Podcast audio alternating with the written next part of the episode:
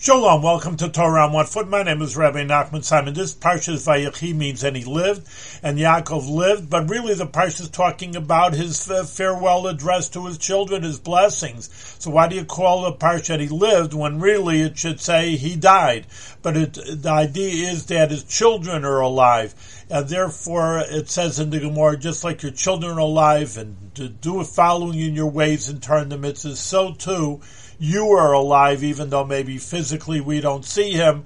But on the other hand, spiritually they are alive and they are affecting us even after we pass away. It should be only after 120 years old. But in any case, Dad, it's important to know that what real life is in Torah the mitzvahs is doing the Torah the mitzvahs, and that is not just physical life.